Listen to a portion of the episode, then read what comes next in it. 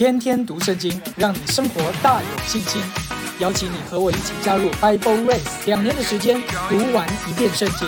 我相信神会祝福、提升你的生命，不再一样。我们一起来读民数记第五章和第六章。耶和华小谕摩西说：“你吩咐以色列人，使一切长大麻风的、患漏症的，并因死尸不洁净的，都出营外去。无论男女，都要使他们出到营外。”免得污秽他们的营，这营是我所住的。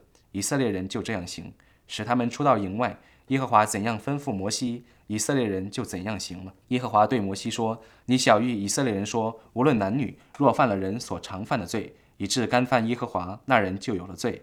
他要承认所犯的罪，将所亏负人的如数赔还，另外加上五分之一，也归于所亏负的人。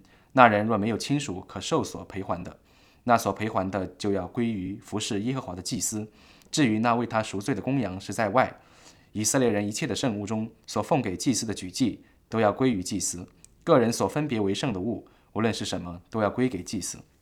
耶和华对摩西说：“你小谕以色列人说：人的妻若有邪行得罪她丈夫，有人与她行淫，事情严密满过她丈夫，而且她被玷污没有做见证的人，当她行淫的时候也没有被捉住。”她丈夫生了遗恨的心，遗恨她，她是被玷污；或是她丈夫生了遗恨的心，遗恨她，她并没有被玷污。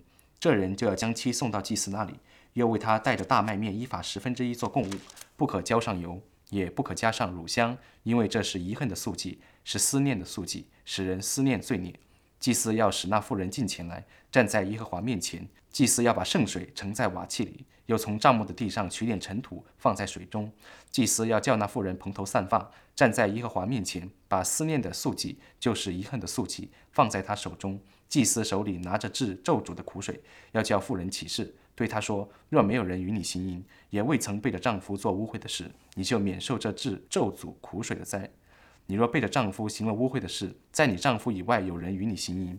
祭司叫妇人发咒起誓，愿耶和华叫你大腿消瘦，肚腹发胀，使你在你民中被人咒诅，成了誓语，并且这治咒诅的水入你的肠中，要叫你的肚腹发胀，大腿消瘦。妇人要回答说：阿门，阿门。祭司要写这咒诅的话，将所写的字抹在苦水里，又叫妇人喝这治咒诅的苦水，这水要进入它里面变苦了。祭司要从妇人的手中取那遗恨的素祭，在耶和华面前摇一摇，拿到坛前。又要从素祭中取出一把，作为这事的纪念，烧在坛上，然后叫妇人喝这水。叫她喝了以后，她若被玷污的得罪了丈夫，这治咒诅的水必进入她里面变苦了，她的肚腹就要发胀，大腿就要消瘦。那妇人便要在她名中被人咒诅。若妇人没有被玷污，却是清洁的，就要免受这灾，且要怀孕。妻子背着丈夫行了污秽的事，若是人生了遗恨的心，遗恨他的妻，就有这遗恨的条例。那时，他要叫妇人站在耶和华面前，祭司要在他身上照着例而行，那人就为无罪，妇人必担当自己的罪孽。耶和华对摩西说：“你小谕以色列人说，无论男女许了特别的愿，就是拿西尔人的愿，要离俗归耶和华，他就要远离清酒、浓酒，也不可喝什么清酒、浓酒做的醋，不可喝什么葡萄汁。”也不可吃鲜葡萄和干葡萄，在一切离俗的日子，凡葡萄树上结的、自核制皮所做的物都不可吃。在他一切许愿离俗的日子，不可用剃头刀剃头，要由发揪长长了。他要圣洁，直到离俗归耶和华的日子满了。在他离俗归耶和华的一切日子，不可挨近死尸。他的父母或是弟兄姐妹死了的时候，他不可因他们使自己不洁净，因为那离俗归神的凭据是在他头上。在他一切离俗的日子，是归耶和华为圣。若在他旁边忽然有人死了，以致沾染了他离俗的头，他要在第七日得洁净的时候剃头。第八日，他要把两只斑鸠或两只雏鸽带到会幕门口交给祭司。祭司要献一只做赎罪祭，一只做燔祭，为他赎那因死尸而有的罪，并要当日使他的头成为圣洁。他要另选离俗归耶和华的日子，又要牵一只一岁的公羊羔来做赎愆祭。但先前的日子要归徒然，因为他在离俗之间被玷污了。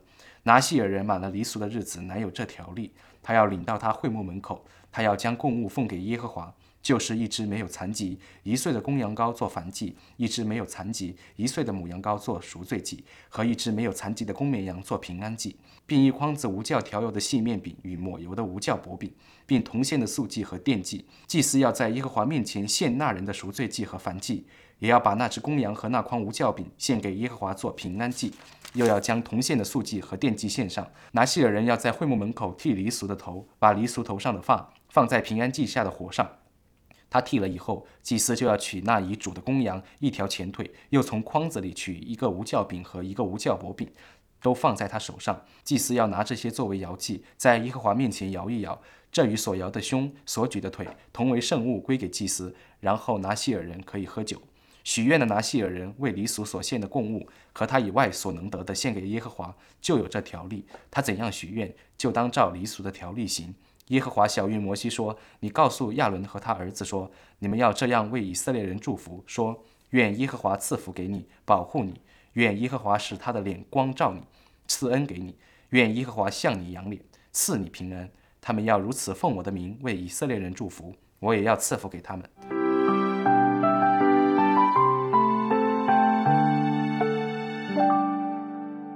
来看立位记的第五章和第六章。在前两天，我们读到立位记第一章、第二章是数点以色列人，他们必须要在儿子的位份、宗族的位份，二十岁以上是能够打仗的。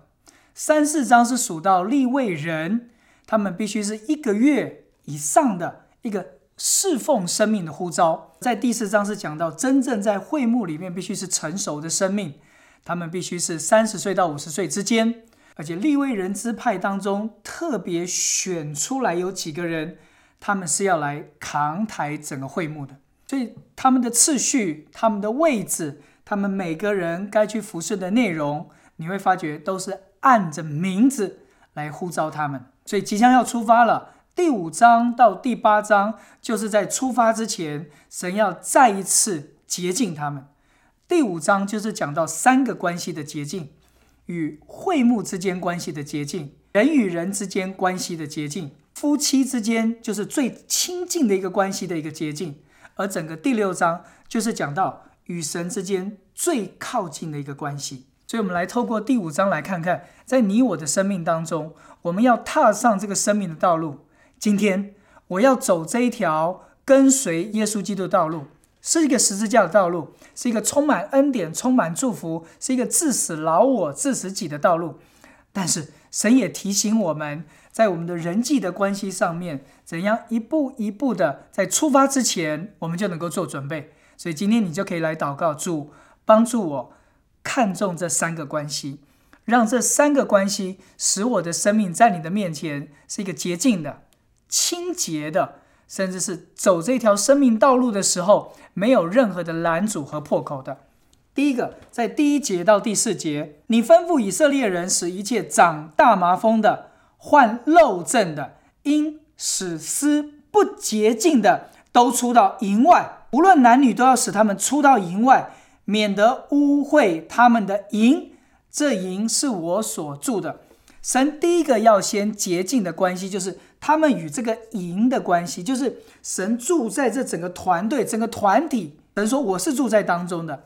第一个关系很有可能就是看重这个基督身体的关系，看重教会之间的关系，看重我与弟兄姊妹们之间的关系。这个是神所居住的地方，其实也是我能够活在神的面前。我的家是。安营在会幕的四围，我是对着神的营来生活的。第一个就提醒我们，大麻风的，什么叫做大麻风？大麻风是从由内而外的一种外显的罪的影响。这我们之前有讲，可能是悖逆啦，可能是一些的嫉妒，可能是我从我里面的一些苦毒，我从里面来来的一些的不饶恕，以至于我的生命就有一些的破口，有些的断缺啊，这就是指大麻风。第二个是指漏症。我们之前有讲过，漏症是指生命的不断的流掉，我的我的说话啦，我的心思意念、情感啊，甚至是我的一些的价值观啊，我对世界的贪恋，以至于神的祝福，神在我生命当中恩典，生命一直在漏掉，我听不太到神的声音，我不太明白神的引导。第三个叫做摸到啊，是湿的哈，就是其实就是指什么？摸到了死亡，我接触到这个人，我碰到那个人。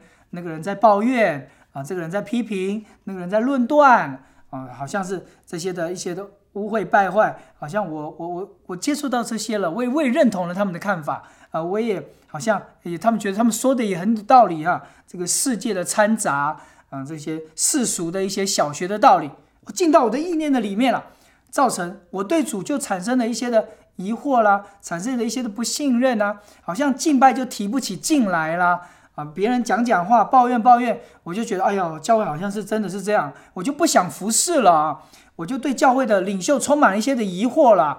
尤其现在你看一些的 YouTube，哇，好多有名的一些人啊，对教会产生质疑啊，让你越听他们的东西啊，越听他们网上所讲的，你就对教会的领袖，对教会的讲台的信息，对圣经的话语产生好多的怀疑。真的吗？真的是这样吗？我的领袖有这几点，他是不是一些的不好的不好的人呐？这种怀疑就在我们里面。我不是说基督徒不要有分辨的能力，一个圣灵越住在我们里面的人。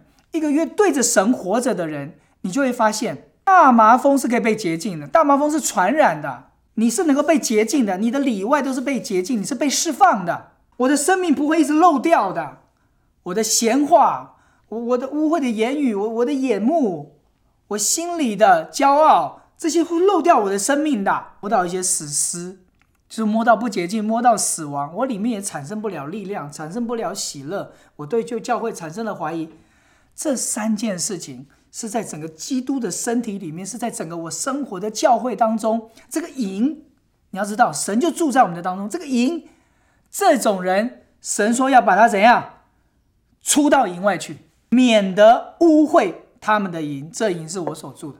哇，今天我们好像不太可能做这种事情了。教会里面讲闲话的人好多，哦教会里面批评论断的人也不少，甚至啊是在我们里面闲话啦。爱世界了，骄傲了，不饶恕了，我里面的那个悖逆呀，我我我我天然的那个，我就是不顺服啊，我不饶恕啊，是有的。今天如果我们说这些人都出到营外，我都不知道教会还剩下多少人。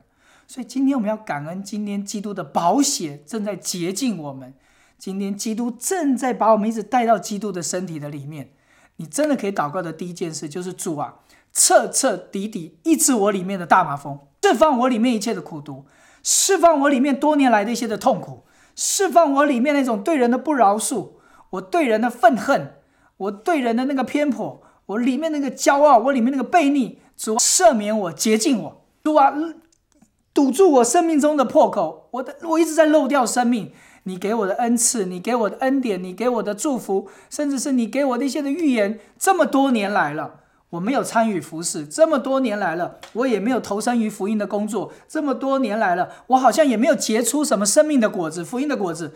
主怜悯我，让我的生命不要再漏掉了，让我的生命不要再漏掉了。我今天好像敬拜提不起劲来，我也没有办法在神面前好好的敬拜跳舞，开口也开口不了，祷告也祷告不了，参与服饰也参与不了，我好像就瘫在那里，我连聚会都不想去，主日聚会我都不想去。甚至连参与线上的聚会，还可以一边听一边划着手机。主啊，我真的对你失去了渴慕，这都是死亡的表现。求神救我们，真的把这一切的罪恶都赶出到营外。你怜悯我，让我有份于你基督的身体，让我有份于你你生命的供应。主啊，愿我这个枝子一直连于葡萄树，让我这个枝子一直连于你，一直连于你。所以你就会发现。为什么神在出发之前先要讲这三种人要赶出去？因为这会带有传染，死亡会传染，大麻风会传染，生命的漏症会传染，让这些都移出，你的生命就能够开始突破成长。这是每一个踏上生命旅程的人，你都必须要做的一个很重要的祷告。第五节到第十节就是告诉我们，第二个要洁净的关系是我们的人际关系。人际的关系就是我亏负人了，尤其是你看第六节，无论男女，若犯了人所常犯的罪，什么叫做常犯的罪？就是我亏负了人的罪，我亏欠人了，我不小心伤害到人了，我我的说话冒犯到人了，可能我做事的一些的态度，我没有跟人家解释，造成别人的误会了，可能是我在一些的金钱，我在一些的时间，我对人的允诺。啊，甚至我在在服饰的上面啊，我的坚持跟人家产生了一些的摩擦，产生了一些不舒服，产生了一些疙瘩的感觉，不是什么大事，但是就是心里不舒服，没有什么很严重事，但是我就是感觉不好。亲爱的家人，如果有时候我们在敬拜的当中，在祷告的当中，你在等候神的当中，神忽然让你想起来这些事情，还记得我们在立位记所讲的吗？想起来的时候，想起了我们对人的亏欠，这边所说的第五节到第十节，那我们就要如数赔还，还要再加上五分之一。如果没有的话，就献给祭司。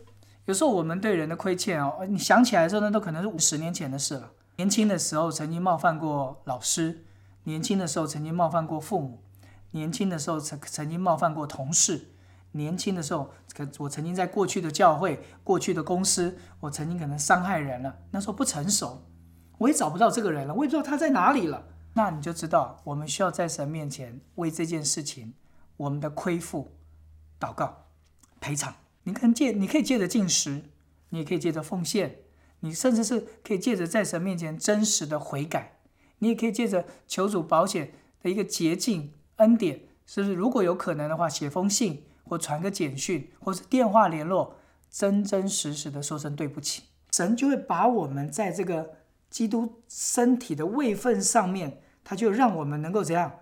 我们的良心开始不会受到亏欠，我的良心就没有破口。这个不是只是征战的问题啊！被数点二十岁能征战，一群立位人满月了就要开始来服侍了啊！三十到五十最好的精华侍奉给神，也知道自己的位置。第五章是对付我们心里很深的一些的事情，可能是过往的记忆、成长的背景，这些都会影响我们上战场征战。我们的良心一有亏欠。良心一有破口，全名就没有了。一被撒旦恶者去控告你，里面那个自我控告、羞耻感、不安全感、自卑感，就会在你里面发酵。你的话就会酸言酸语，你的话就会充满着那种的羞愧，你的话就带不出全能，你的侍奉就会整个萎靡下来。这就是撒旦恶者的轨迹。所以神知道，出发之前要洁净很深的一个内里的洁净和医治。所以你今天也可以祷告说：“主啊，帮助我在你的光照当中。如果我真的曾经亏负给别人，这么多年来，我只要一想到这件事，我的心就痛。我一想到这件事，我就觉得我说不出口。我一想到这件事，我就不想要让任何人知道。可能连你最亲的配偶、孩子，你都不讲。可能这是藏在你里面一生的秘密，你可能都没有办法跟任何人说的。今天神要来医治，医治。”让你这个良心里面受亏欠的部分，亏负的地方，你真的借着如数赔偿，在另外献上五分之一，真的就是在神面前的祷告，在神面前的悔改，甚至在神面前的进食，或在神面前的一个真实的一个奉献，把自己的心奉献给神，神会来医治你。这是一个要踏上生命道路之前的人，你不可以少的一件事啊！我的良心是没有亏欠的。唯独对爱要常以为亏欠，就是主帮助我，我怎么可以爱的更多？但是我的良心不被控告。第十一节开始哈，一直到第三十一节，在讲到一个丈夫对太太有没有出轨啊，有怀疑，这是在讲到最深的亲密关系的一个捷径，夫妻之间、手足之间，甚至是亲子之间，有时候我们里面很多年来啊，有时候一些的伤害。一些的误会，一些的摩擦，其实我们就算了，我们不去解决，我里面就会产生一个叫做什么？怀疑，我里面就会产生一个什么，一个一一个痛。所以你看第十四节，她丈夫生了什么？遗恨的心，一个很亲密的关系里面会有个遗恨，就是我对这个人不再信任，我不敢再把我自己。真的全然敞开，交付在我另一半的手中。有时候我们真的觉得，我的另一半如果真的把这个家交给他，我们家就完了。有时候我们真的觉得，还有如果我们家把我们这个钱呐，经济的大权呐，交给我们的另一半，我们家那个钱就完了。有时候讲说，我租了，如果我没有好好的持守这个家哈，我都不知道我们的孩子怎么样了。你真的对你的另一半充满着不信任。所以十一节虽然是讲到，好像我怀疑我的妻子出轨，其实神在做一件事情，他要把夫妻之间最深的亲密关系里面所有的疑虑、所有的遗恨、所有的不信任，神要带来一个完全的恢复跟医治，让你们两个人夫妻最深的一个关系里面没有任何的怀疑，而能够带出生命来。因为在十六节到二十二节做的整个试验的过程当中，如果对方有污秽，这个人真的会被惩罚，会被刑罚。但是如果没没有这样的一个行淫的事情，你会发觉到说，这个女人会开始去怀孕。二十八节，若妇人没有被玷污，却是清洁，就要免受这灾，且要怀孕。看到吗？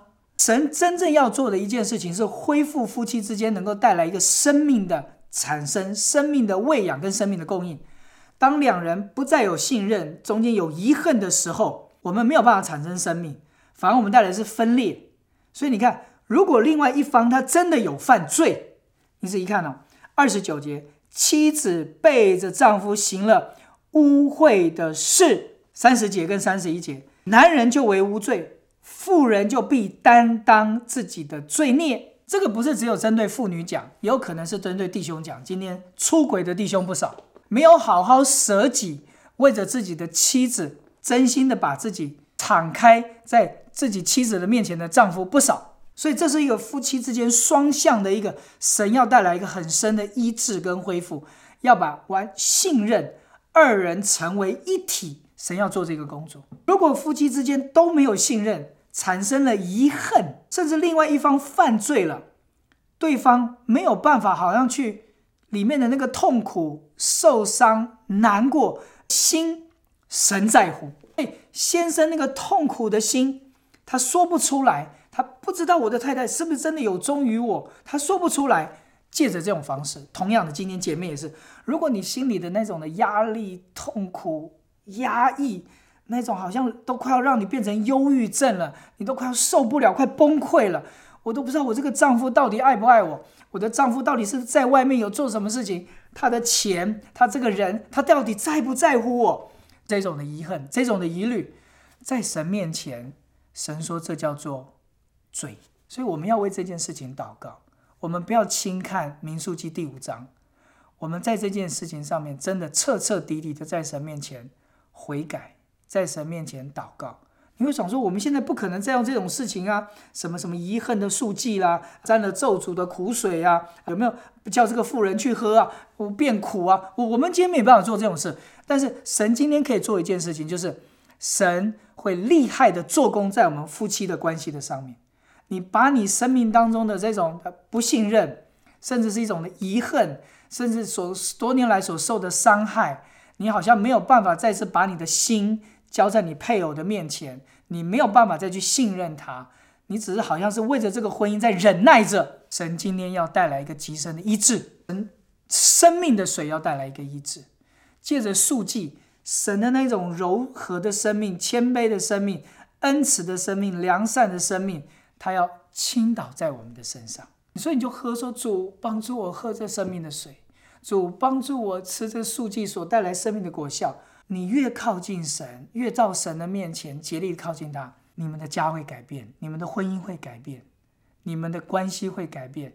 你的先生真的，神会让他在这件事情上回转；你的太太会在这件事情上面真的被光照，他会回转。神要做就这件事。如果一个家都没有办法合一，我们怎么同行？我们怎么征战？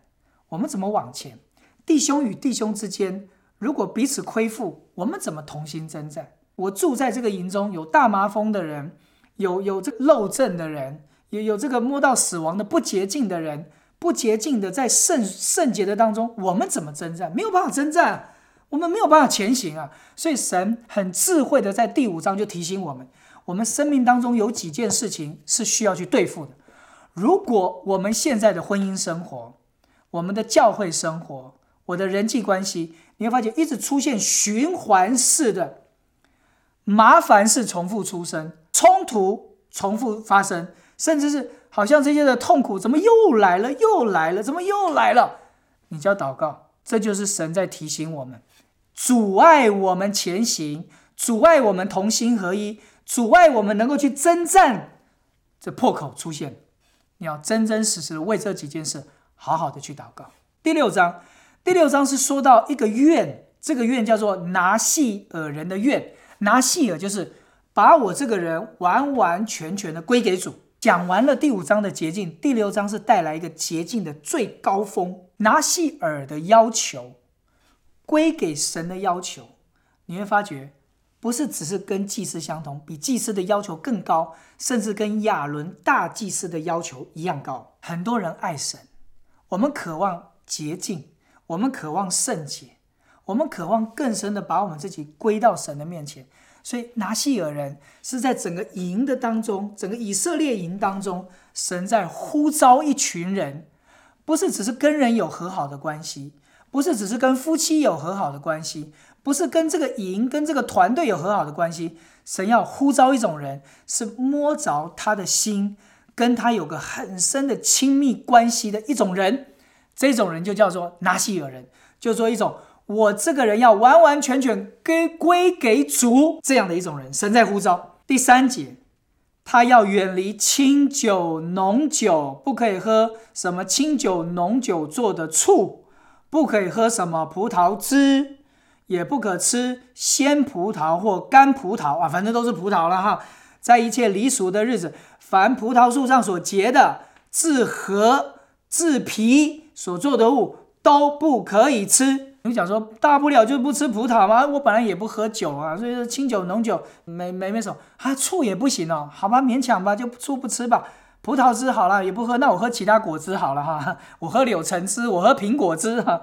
啊，不可以吃鲜葡萄跟葡萄干哈，干葡萄也不可以吃，反正葡萄醋我都不能吃。啊，这这不难了，还好嘛，反正就远离这一类的水果。不是，在整个第三节在第四节当中所说的离俗的日子，它就是向神许一个愿，说主，我把我这一个月，或者是我把我这一个年，或者是我这一生，我都完完全全的归你所使用，这是一个愿哦。向神许一个愿，是离俗的愿。可能这这阵子你工作有转换，可能这阵子是寒暑假，呃，学生你有一些个人的休息的时间、空闲的时间，你就说主，我愿意把这一个分别为圣归给你。这七天、这十四天、这一个月、这半年，我什么事都不做，我就是竭力的要来认识你。我要在教会当中服侍你，我要在教会当中追求你。我要好好在我每天的生活当中花很多的时间来亲近你，可以的。那第三节是什么意思？清酒、浓酒、醋、葡萄汁、鲜葡萄、葡萄干，这个全部都是当时以色列人最容易取之用来他们的生活所需，最不容易取得，所以吃葡萄是他们的食物，喝葡萄汁可能是他们基本的。水的需要啊，包含是醋是食物的佐料，清酒浓酒是让他们能够欢乐在节庆当中欢乐的一些的食物，表示我要把我生活当中一切的所需降到最低，而且拿掉一切的厌乐，我拿掉我食物上面最需要的一些东西降到最低，水、食物、饮食、情感，甚至是我个人在。享受的部分，我全部都降到最低，你就发觉第三节不容易了。可能我连水都是受限制，食物都受限制，吃的水果也受限制，穿着受限制，我的喜好受限制，我的享受受限制，全部都受限制。不是过一个苦行僧的生活，不要误会哦。你是把自己过一个在神面前简单的生活，敬虔又加上知足的心。就是大力了，就是让我自己的生活在神面前过到最简单，为己无所求，而为主我们求大事，这就叫做第三节：清酒、浓酒，什么醋啦，不可喝的葡萄汁啦，鲜葡萄、葡萄干，就是指这些事情。那他要做一件事情哦，第五节，第五节到第八节，不可以用剃头刀剃头，要任由头发长长。他要圣洁，直到离俗归耶和华的日子满，直到他所定的日子满了，才可以去剪头发。但是这不剪头发，这到底涵盖什么意思？就他要让神做他的遮盖，跟做他的美貌。头发预表遮盖，头发长发也预表女性的美丽。所以我把我的遮盖让神作为我的遮盖，让神作为我的美丽。所以男性当时如果长头发的话，是他的羞耻。所以男性如果把自己分别为圣做拿细尔人，他是不能剪头发的。什么意思啊？就是主啊，我愿意背负一切的羞辱，世人觉得我以为怪，好像别人误会我怎么怎么信主信的那么痴迷呀？你是不是走火入魔了？不是，我选择耶稣基督作为我的遮盖，我选择耶稣基督作为我的美丽。我选择耶稣作作为我一切的引导。我选择耶稣基督，哪怕是我要好像为义受逼迫，好像是别人的嘲讽、嘲笑，主我都不以为意。我就是在乎你。这就第五节、第六节，在离俗归耶和华的一段日子都不可以挨近死尸。第七节就是连父母、弟兄、姊妹死了，也不可以因他们使自己不洁净。就是什么？我最深里面的情感，我都要超越。神是我最深的热情，我可能越过了我们人性，越过了好，好像我在这上面这些的情感的牵绊。神不是一个无情的人，神也不要我们做一个无情的人。神渴望爱从我们生命中传递出去，但是他期待我们真的是爱神过于一切，你才会支取这个从爱的源头支取到爱，你才有办法去爱你的弟兄姊妹，是一种不是人性的爱。不是一种肉体的爱，而是出于神在我们里面阿嘎培的爱，这就是神的心意。不摸一切死的东西，在离俗的日子是归耶和华为圣，这就是圣洁，全然为神而活，没有别的目的。我就是要讨神的喜悦。你可以说这就这七天，你可以说哦，我我就这一个月，我工作转换的过程当中，在我毕业了，我要再进入到下一个学习，我中间可能有一段的转换期。主就这半年。就这一年，我分别为圣归给神是可以的。你可以向神求这个拿西尔的愿。但有一些人是说，我一生都愿意这样而活着，简单的生活，单单纯纯的爱神。我就竭力把自己摆在神的面前，我把我的情感、喜好、我的言语、我的经济，甚至是我的各样的人际关系，我都以神为我的最根本也最优先。这就是哪些，这是神神在整个洁净圣殿要出发之前。一个最高的呼召，有没有人愿意过这样的一个全然洁净的生活？不是只有夫妻关系的洁净，不是只有人际关系的洁净，不是只有你与团体之间关系的洁净，而是与这世俗完完全全的分别，专属于我，专属于我的捷径。有没有人要过这个生活？所以，亲爱的家人，你可以祷告啊，主帮助我，我也可以有这个拿西尔的愿。刚开始，我可能可以先从三天开始。我可以过七天，我可以过一年，慢慢慢慢的，我们可以把自己真的一生也这样过着，过简单的生活。我金钱的使用，我时间的使用，以神为我最大的优先。但第九节到第十二节会说：，诶，万一就在我在这洁净的过程当中，突然我摸到了死尸，我突然兄弟姐妹们、父母的过世，诶，我突然好像摸到一些不该摸的啊，怎么办呢？怎么办呢？神说：“第九节到第十二节重新开始。”所以神要让许下拿西尔愿的人有个认知，这不是一个随随便便的许愿，这是在神面前，神真真实实他圣洁的彰显就是这样。神这不是一个无理的要求，因为神的圣洁就是这样，所以神也是这样生活的。所以神爱我们爱到一种地步，他不要让罪恶在我们身上有任何的辖制，不要让罪来拦阻我们的命定。他不要让罪来影响了我们踏上迦南美地的这样的一个力量，他不要让我们在征战的时候良心有亏欠就失败了。第九节到第十二节说重新开始，重新开始，你就看到圣洁有多么难了。所以我们很需要基督，就发觉哇，要过一个离俗归耶和华的日子怎么那么难？就发觉我们没有主，我们真的活不出这种生命。所以他要重新献祭耶。哇，他还要献一个公羊羔，先做赎愆祭，做完了呢，还要再做一个燔祭，还要再做赎罪祭，还要再做一个平安祭，还要在线上素祭，现在在奠祭，哇，不容易哈！如果你有这样的一个许愿的心智，你今天也跟神祷告，主啊，你就帮助我，就一直活在你面前吧。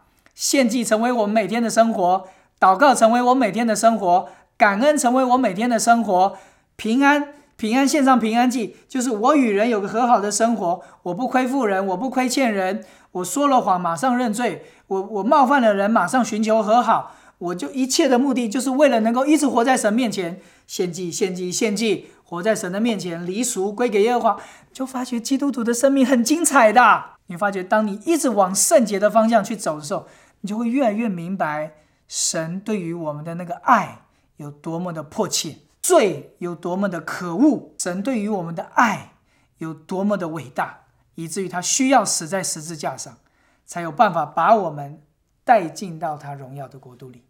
你就会对罪极其敏锐，你也会对罪恶、污秽、败坏，你里面有个圣洁的力量，能够带来一个改变。十六节到第二十节这边所说的一个赎罪祭，其实是在神面前，它不是一个有明显的罪，好像真的摸到了死尸，或者是犯了罪、污秽了，重新开始。十六节到二十节所献的祭，哈，就发觉好特别哦，尤其是二十节，祭是要拿这些作为摇祭，在耶和华面前摇一摇。有这与所摇的胸、所举的腿同为圣物，归给祭司。拿细尔人可以喝酒，前面不是说清酒、浓酒不可以喝，怎么二十节又可以说喝了？这到底在讲什么啊？这边是在讲一个什么？我求神光照我里面有没有一个隐而未现的罪？真的像大卫的祷告，在诗篇一百三十九篇的祷告，验查我知道我的心思，试验我知道我的意意念，看在我里面有什么恶行没有？主啊，引导我走义路，引导我走义路。你一直把自己放在神的光中，一个放在神的光中，你喝下的这个酒是什么？就表圣灵啊，就表圣灵就会在你里面不断的供应，不断的供应，不断的滋养，不断的滋养，你整个人就被圣灵所泡透。前面讲的清酒、浓酒是讲什么？我的享乐，我我地上的享受。这里所说的是一个献祭之后，拿西尔人可以喝酒。这个酒其实，在圣经里面是预表圣灵。你一直活在神的光中。我我里面有些的软弱，我不知道。主，你光照我。有时候我们冒犯别人了，我们不知道。我说话得罪别人，我不知道。有时候可能我的一个眼光，我的一个表情，我没有注意到某一个人，那个人觉得很受伤，我真的不知道，无心之过，我不知道。但那个人受伤了。神说，连这个关系啊，这个人都要在神面前，主啊，我有没有一个隐而未现的罪？我献上这个赎罪祭。帮助我真的是全然圣洁活在你的面前，哇！你说这这样会不会太吹毛求疵了？这样会不会会不会是太太曲高和寡了？不是，这样的人他里面有个心智，就是主啊，我渴望真真实实活出神的样式，我真的渴望把自己活出神的样式，全然圣洁，毫无瑕疵，就像是线上的那个羔羊，线上那个祭物一样，我真的渴望。活在神、活在人的面前，都是蒙喜悦，这就是耶稣的生活啊！神和人喜悦他的心啊，一同增长啊！这就在神面前做个完全人呢。二十一节到第二十六节是带来一个极大的祝福，所以耶和华就小谕摩西说：“你可以告诉亚伦，你可以这样为以色列人祝福。”所以二十四节到二十六节是我们很熟的经文啊。就在讲完洁净以后，第五章讲完三个洁净。讲完第六章拿细尔人一个最高的捷径以后，这边就可以带下一个祝福：耶和华赐福给你，保护你；愿耶和华使他的脸光照你，赐恩给你；愿耶和华向你扬脸，赐你平安。这是一首诗歌，这就是神极大的恩宠，神与我们完完全全的同在，活在他的光中，活在他的恩典里，活在他的平安里。我们与神的脸是面对面的，与神的脸是面对面的。所以你不要把这个经文、这个诗歌你单独的抽出来看，你要从第一章一直读到第六章，你把这整个来看一看。按照家世宗族数出来的人是儿子，是儿子，二十岁是能够征战的。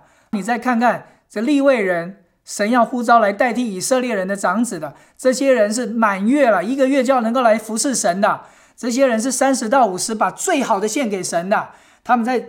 扛抬耶和华的约柜是带着神的见证在他们身上的，然后他们出发之前要做洁净的，与团队之间关系的捷径，人际关系的捷径，夫妻之间最亲密关系的捷径，甚至是我与整个世俗，我与整个生活环境的一个抽出来的捷径，完完全全归给神，神的心得着喜悦。所以第六章最后面这段的祝福就是与神面对面的祝福，活在神光中的祝福，活在神的能力同在被保护的祝福。所以你今天也让整个第二十四节到二十六节对自己说：主赐福给我，主保护我，主光照我，主赐恩给我，主啊向我扬脸，赐我平安。我就是要这样洁净的、圣洁的、毫无瑕疵的活在你的面前，也活在人的面前。阿门。